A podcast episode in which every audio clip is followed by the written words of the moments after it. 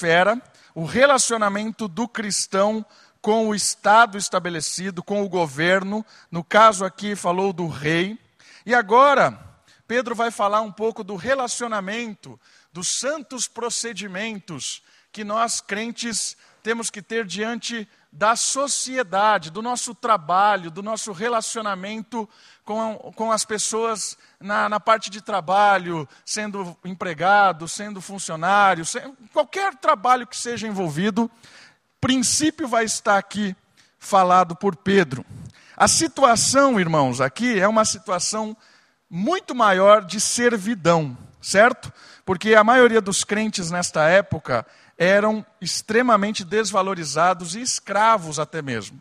Então, a, a, a ideia geral, ele está falando para crentes que eram escravos. Mas o princípio, ele vale para hoje, inclusive que não existe mais a escravidão nesse sentido que existia. Mas o princípio que ele vai ensinar hoje para nós, a respeito deste relacionamento, de como nós devemos lidar na esfera de trabalho, é muito importante. Então, eu gostaria de ler com os irmãos do versículo 18 até o versículo 25, e depois a gente vai comentando um partes destas exortações do apóstolo Pedro. Vamos lá? 1 Pedro, capítulo 2, a partir do verso 18. Diz assim a palavra de Deus: Servos, sede submissos com todo o temor ao vosso Senhor, não somente se for bom e cordato, mas também ao perverso porque isto é grato. Se alguém suporta tristeza, sofrendo injustamente por motivo de sua consciência para com Deus, pois que glória há se pecando e sendo esbofeteados por isso, o suportais com paciência?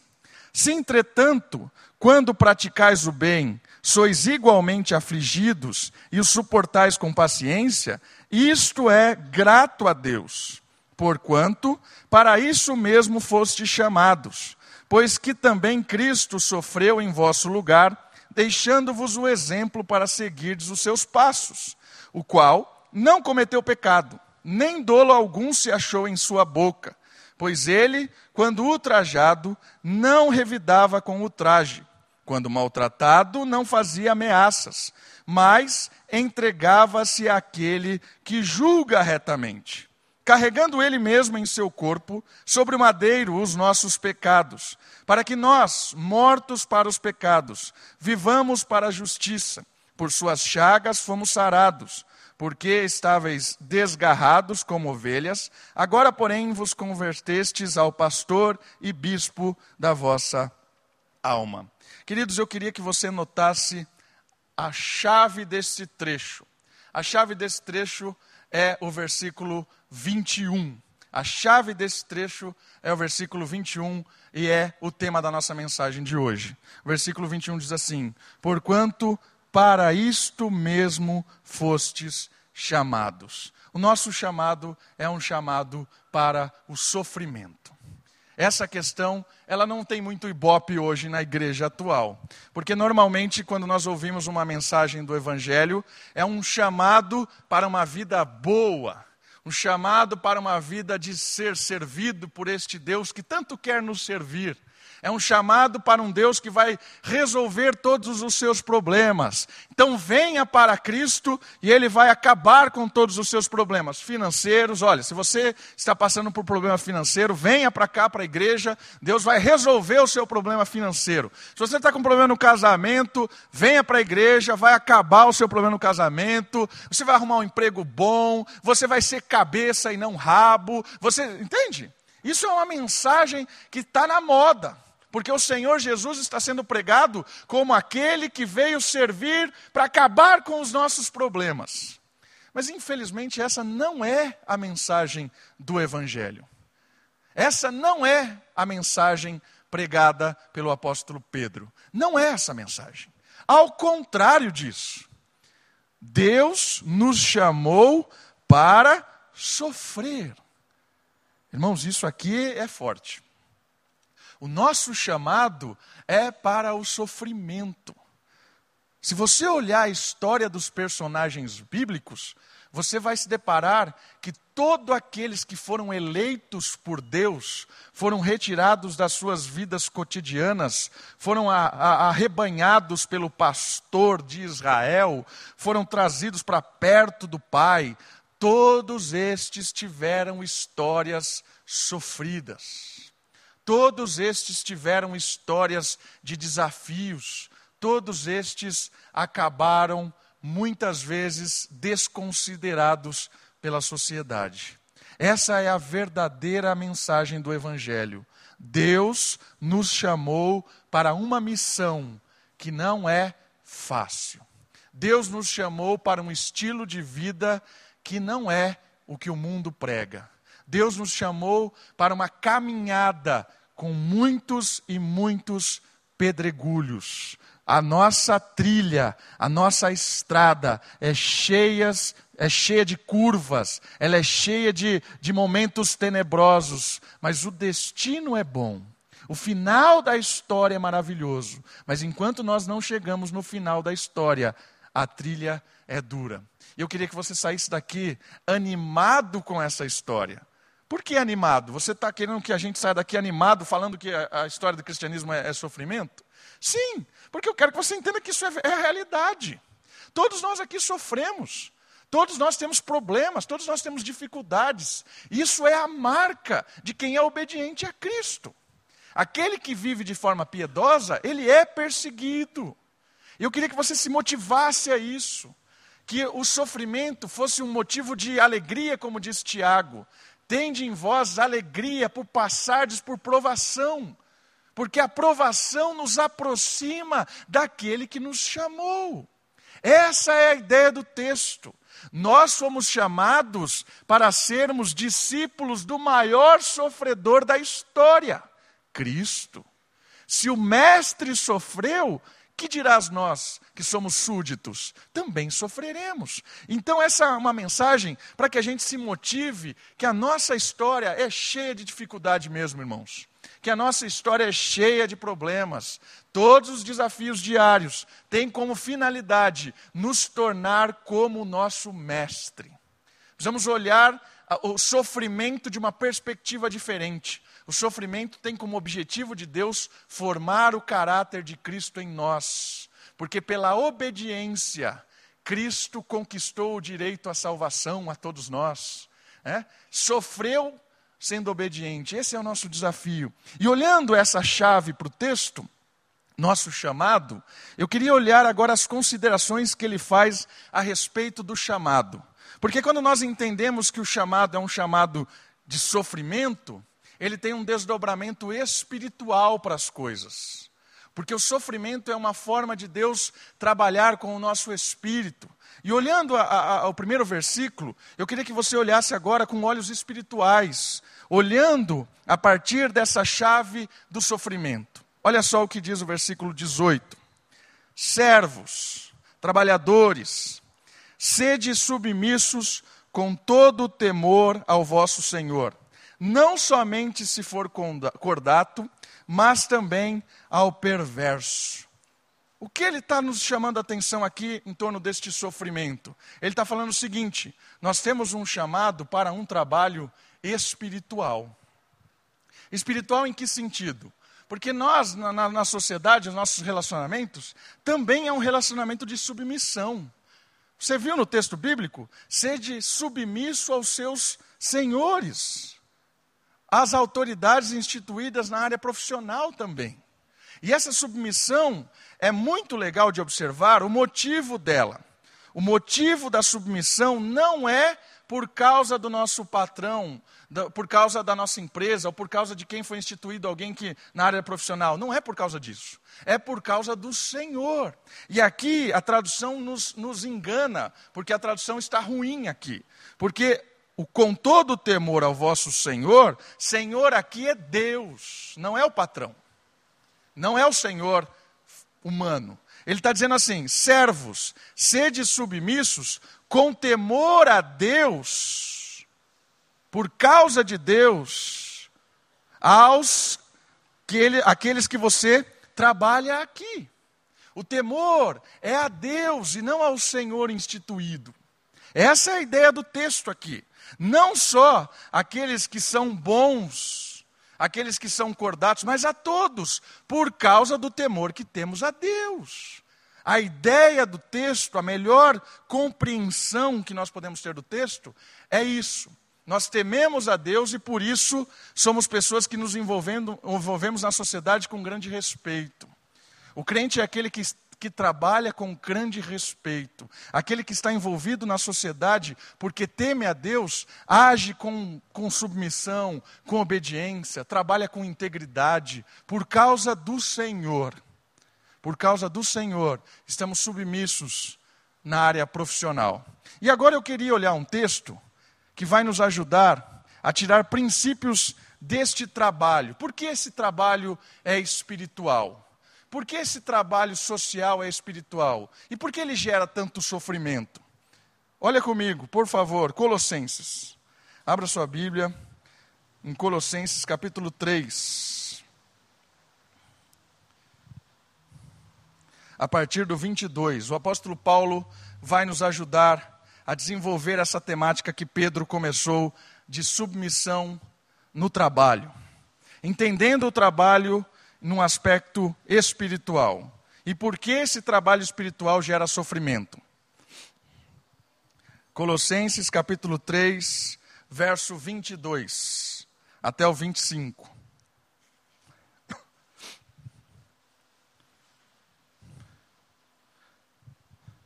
Todos lá? Olha só o que diz o texto bíblico de Colossenses: Servos, obedecei em tudo ao vosso Senhor, segundo a carne, não servindo apenas sob vigilância, visando tão somente agradar a homens, mas em singeleza do, em singeleza do coração, temendo ao Senhor. Viu como a ideia é a mesma de Pedro? O temor é o Senhor, por isso servimos aqui ao Senhor segundo a carne. Certo? Tudo quanto fizerdes, fazei de todo o coração, como para o Senhor, olha lá, Deus, e não para homens, cientes de que recebereis do Senhor a recompensa da herança. A Cristo o Senhor é que estáis servindo. Pois aquele que faz injustiça receberá em troco a injustiça feita, e nisso não há acepção de pessoas. Queridos, o nosso trabalho não é secular. Aprenda isso. Secular no sentido de estar aquém de Deus. Não existe trabalho secular para crente. Todo crente foi chamado para um trabalho espiritual. Você percebeu isso no texto? Olha só o 23. Tudo quanto fizerdes, fazei-o de todo o coração, como para o Senhor e não para homens, ciente de que recebereis do Senhor a recompensa da herança. A Cristo, o Senhor, é que estais servindo. O nosso trabalho do dia a dia não deve ser secularizado. Ou seja, não existe essa diferença entre o trabalho na igreja é espiritual o trabalho de segunda a sexta, onde quer que você esteja, isso é secular. Aqui eu sirvo a Deus. Aqui eu não sirvo a Deus. Irmãos, isso aqui é um conceito errado. E ele está, aqui Pedro e também Paulo agora, nos ajudando a pensar de que o chamado ao trabalho é espiritual. Percebe? E isso começa a mudar no nosso coração, obrigado, Tacílio. Começa a mudar no nosso coração quando eu entendo que todo dia Deus me chamou para pregar o Evangelho e viver a luz do Evangelho no meu trabalho. Por isso, querido, quando você chegar amanhã no seu trabalho, segunda de manhã, que for que você for fazer, não sei onde você está envolvido, quando você faz aquilo com amor a Deus, com justiça, com integridade, com seriedade, para a glória do Senhor, porque você está servindo a Ele, mesmo que o seu patrão seja ruim, mesmo que o seu ambiente de trabalho seja injusto, o Senhor a quem você serve vai recompensar. Entenda isso, irmãos. Até o trabalho do dia a dia é espiritual. E quando nós temos a consciência de que naquele dia a dia eu estou servindo a Deus e não ao meu patrão, eu estou servindo ao Senhor e não ao meu patrão, a recompensa vai vir do jeito certo, na hora certa, para a glória de Deus. Saiba disso, irmãos. Não existe trabalho secular. Todo trabalho é espiritual, quando a consciência é de temor ao Senhor e respeito ao Senhor que nos chamou para realizar aquele trabalho. Quando eu entendo isso, eu começo a trabalhar com integridade, não fico dando migué no trabalho. Certo? Não sei o que você faz, mas você vai lá e trabalha com afinco, porque é para o Senhor. Os resultados são bons, produzem coisas boas para o Senhor é para o Senhor. E isso tem uma dimensão espiritual do reino, porque quando você aplica a justiça, a ética de Cristo no seu trabalho, o reino chegou lá. O reino de Deus chegou no trabalho. Graças a Deus por isso. Graças ao Senhor, porque você está aplicando o reino de Deus no trabalho. Seja você como dona de casa, seja você como funcionário, seja você como professor, como engenheiro, como pedreiro, não sei onde Deus te leva, mas quando você trabalha com a consciência de que aquilo é espiritual, aquilo você está fazendo para Deus, mesmo que o seu patrão seja um mala, mesmo que seu patrão seja injusto, mesmo que tudo que você enfrenta é perseguição e sofrimento, faça com amor para Deus, porque Ele vai recompensar. Creia nisso. Deus vai recompensar.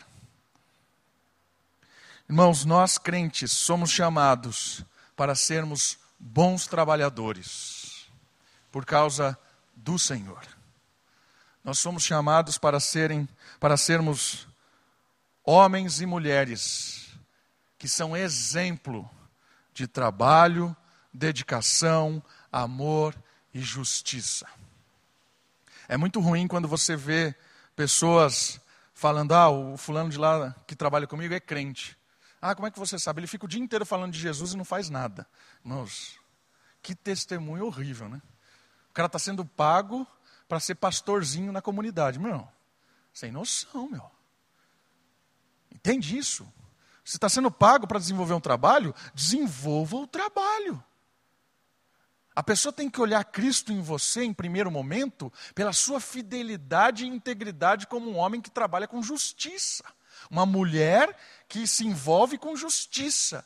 As pessoas vão olhar para o seu estilo de trabalho e vão. Você é justo, íntegro, honesto. Por quê? Aí vem a segunda parte.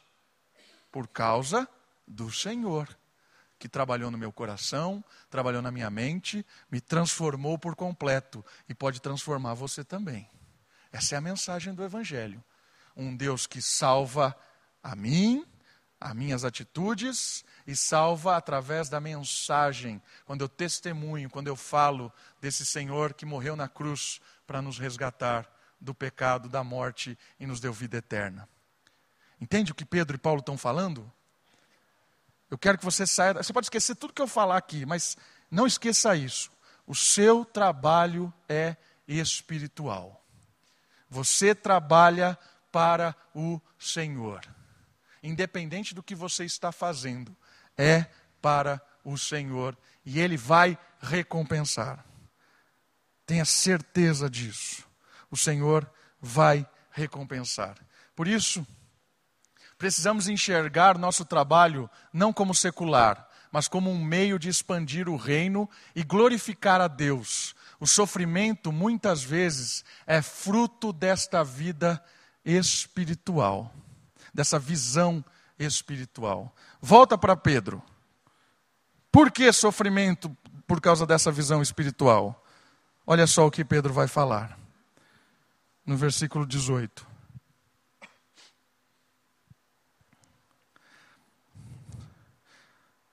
19. Por isto, porque isso é graça ou grato, servir ao Senhor, Deus. E também é graça que alguém suporte tristezas, sofrendo injustamente por motivo de consciência para com Deus. Sabe o que ele está dizendo? Quando você está servindo com consciência ao Senhor, muita injustiça pode acontecer. Eu não sei se você já teve alguma, algum tipo de experiência em que você ficou na corda bamba de ser demitido ou não, porque alguém estava, de certa forma, mexendo os seus pauzinhos no trabalho. E aí você fica na dúvida. Né? E aí vem aquela proposta, às vezes, ó, se você não fizer isso, você vai cair fora. Ó, se você não deixar, se você não contar. Às vezes acontece isso. E aí vem o sofrimento, porque começa a ser perseguido, começa a ser acusado, começa a falar, ah, fulano de tal não trabalha direito. Olha lá, ele não está no esquema do negócio. E aí, às vezes, a gente cede. Irmãos, tenha consciência quem você está servindo e quem é o dono da prata e do ouro. Eu sei que a minha irmã teve uma experiência muito, muito pesada no ano da eleição, lá em Atibaia. Ela, ela trabalhava numa ONG e um dos diretores da ONG iria ser candidato a alguma coisa lá. E aí ele chegou e ele cortou parte do, do salário de todos os funcionários para arrecadar fundos para a sua campanha. E aí os funcionários meio que ficaram assim, mas ele disse o seguinte: olha só, eu estou cortando porque quando eu entrar, eu vou botar todo mundo lá dentro. Então, vou recompensar vocês com um melhor emprego depois. Né? Na prefeitura, a gente põe todo mundo lá, porque tem cabide para todo mundo. E aí nós pomos todo mundo lá e todo mundo vai re receber isso aí. Aí a minha irmã disse, falou assim, eu não vou fazer isso. A minha irmã falou para o cara assim, eu não vou fazer isso. Aí o cara falou para ela assim, você não fizer isso, você vai embora. E aí? É o meu sustento, é o meu dinheiro. É com isso que eu pago a faculdade, é com isso que eu vivo, é com isso que eu ponho leite em casa. E aí? Se você não entrar no esquema, você vai embora. E a consciência com Deus, para onde fica? E a minha irmã foi mandada embora. Porque a minha irmã ela é chata que nem eu. Foi mandada embora. Ela é chata. Né? Ela é mais chata do que eu. A gente nem se suporta muito, a gente tem uns atritos. Assim. foi mandada embora. Ela ficou chorando, sofrendo. Pensa que foi fácil. Depois o cara ligando, ameaçando. Né? Porque você tem um esquema político envolvido nisso. Tem prefeitura por trás. Aí você liga e falando assim: ó, oh, se você contar, a gente sabe onde você mora. Ainda bem que eu moro em Americana, né? Mas ó, percebe? Começou a acontecer isso. Começou a ameaçar. E aí, o que vai fazer? Vai ligar para a polícia? Chamar o Batman? Tem que fazer. Você tem que confiar em Deus. Consciência para com Deus. Isso foi pesado, irmãos. Eu lembro que a minha irmã estava numa crise lá, meu pai falava assim: a sua irmã não para de chorar. Como é que você vai lidar com isso? Era muito mais fácil você falar assim: tá bom, entra aí. Mesmo que você não entra, estou perdendo aí 20% ou 30% do que eu ganho, mas tudo bem. E a consciência para com Deus? Onde é que vai? Por isso que o nosso chamado é um chamado para quê? Para o sofrimento. Nós fomos chamados para isso, irmãos. Fomos chamados para isso. Você acha que não foi constrangedor para todo mundo que ficou lá? Tinha uma moça que evangelizava a minha irmã, de uma outra comunidade lá. A minha irmã falou para ela assim: Olha, você fala tão bonito da, do, seu, do seu Deus, das suas coisas, mas a sua atitude não mostra em nada aquilo que você crê. Quebrou toda a evangelização. Quebrou toda a evangelização da seita lá onde ela estava sendo chamada para ir, sei lá o que era. Porque na hora do vamos ver, na hora do vamos ver, é a consciência e o temor a Deus que vale. Infelizmente, irmãos, Temor a Deus é uma das coisas que a gente menos vê nas pessoas hoje. Infelizmente, temer a Deus não tem ninguém quase. Dificilmente você acha um cara, uma moça que teme a Deus de verdade. Difícil. Age como se Deus não existisse. Manipula, faz politicagem, entra em esquema sujo, como Deus não existisse. Infelizmente, isso é dentro da igreja também. Infelizmente, isso acontece dentro da igreja. Temor a Deus não há.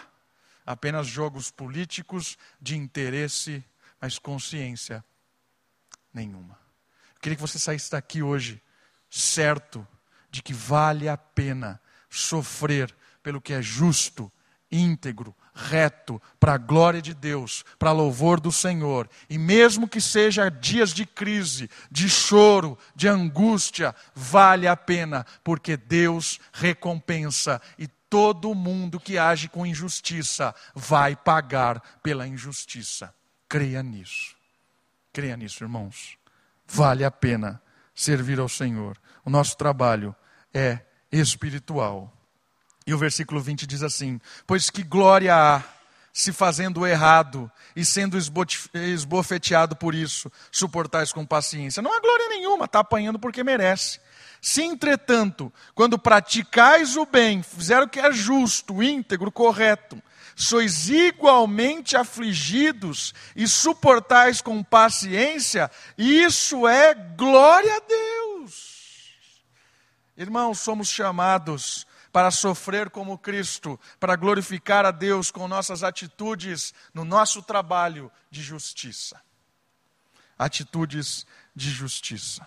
Porquanto para isto mesmo foste chamados, pois que também Cristo sofreu em vosso lugar, deixando-vos o exemplo para seguirdes os seus passos. Nós temos um trabalho espiritual, mas nós também temos um exemplo espiritual.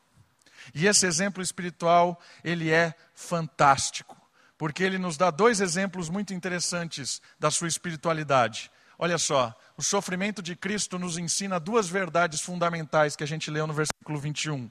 A primeira delas é que o sofrimento de Cristo foi em nosso lugar. Porquanto para isto mesmo foste chamados, pois também Cristo sofreu em vosso lugar. Esse primeiro ponto do sofrimento de Cristo tem a ver do que ele produziu com o seu sofrimento. O que Cristo produziu com todo o seu sofrimento? Ele sendo nosso exemplo. Ele produziu com o seu sofrimento salvação a todos aqueles que ele representa. Porque o Senhor Jesus foi obediente a toda a lei de Deus.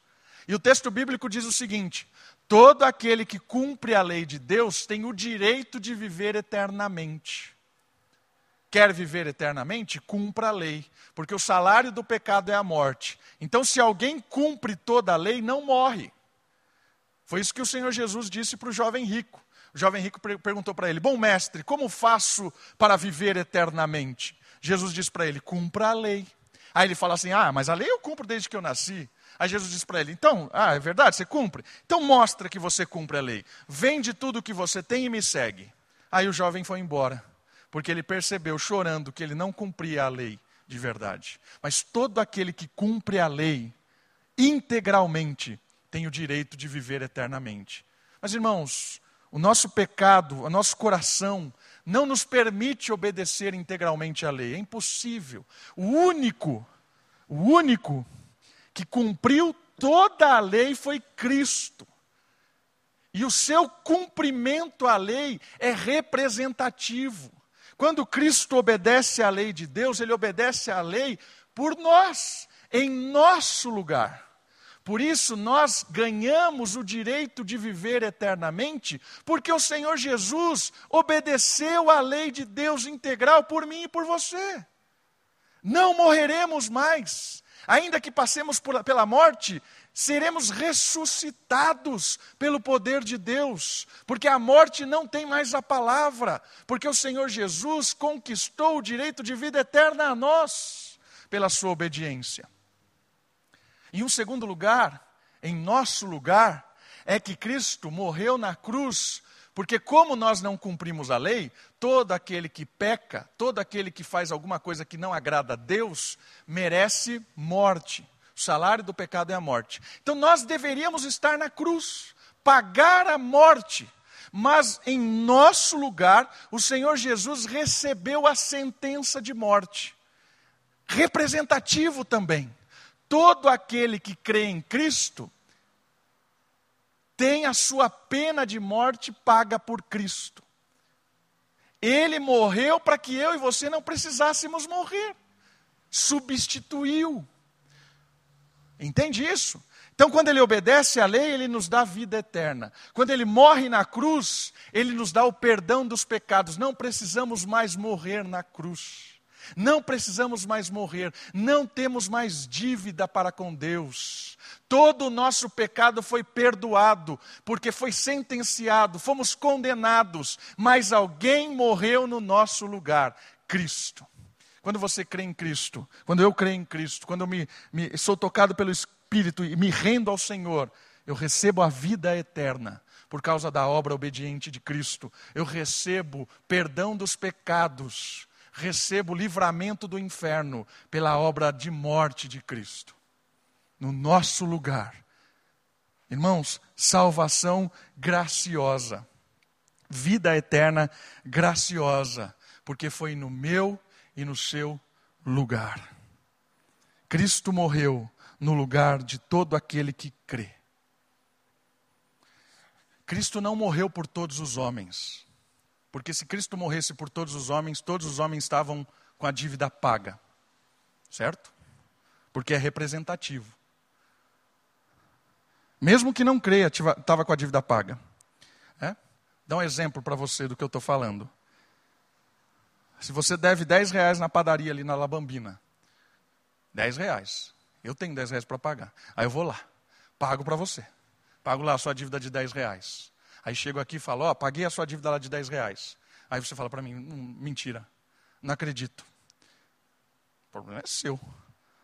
Mas não acredito, você é mentiroso. E vai aqui, vai embora brigando comigo, xingando, que não, não acredita que eu paguei os seus 10 reais. A sua falta de fé muda o fato de eu ter pago a sua, sua dívida?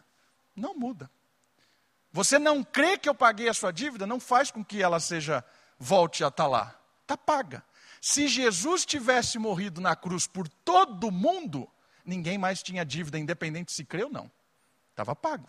Representativo. Mas Jesus morreu para aqueles que creem.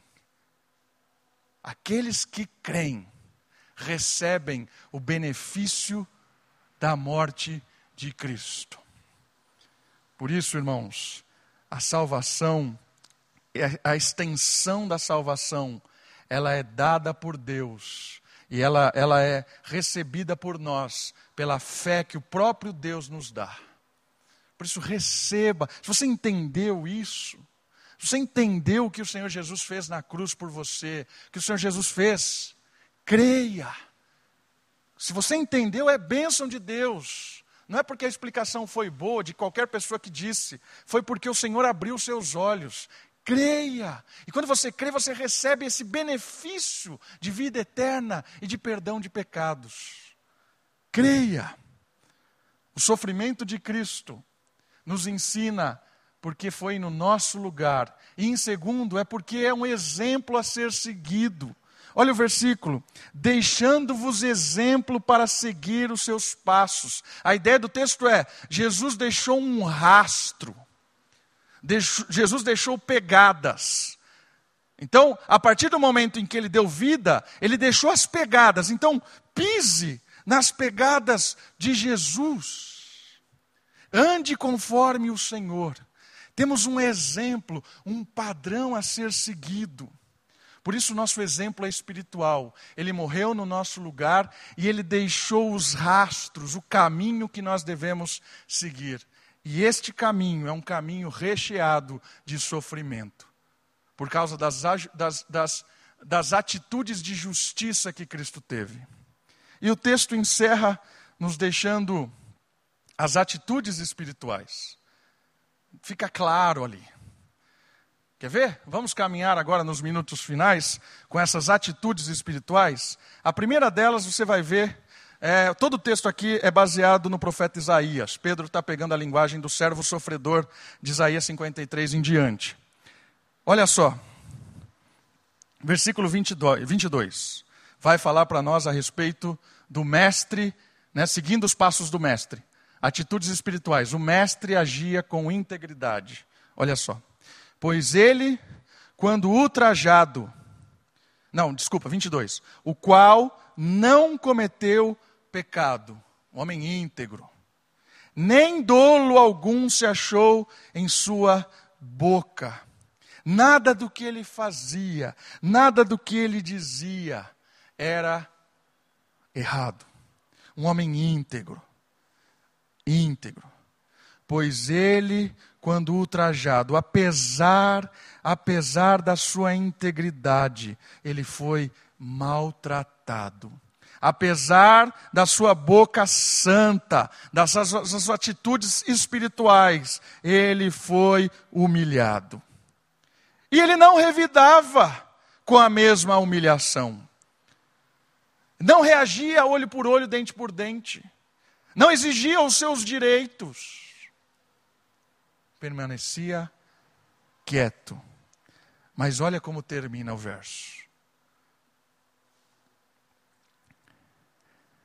entregava àquele que julga retamente. Que medo disso. Que medo de quem julga retamente. Agia com integridade, foi duramente injustiçado, mas ele tinha uma consciência muito certa. Entregou o juízo para o justo juiz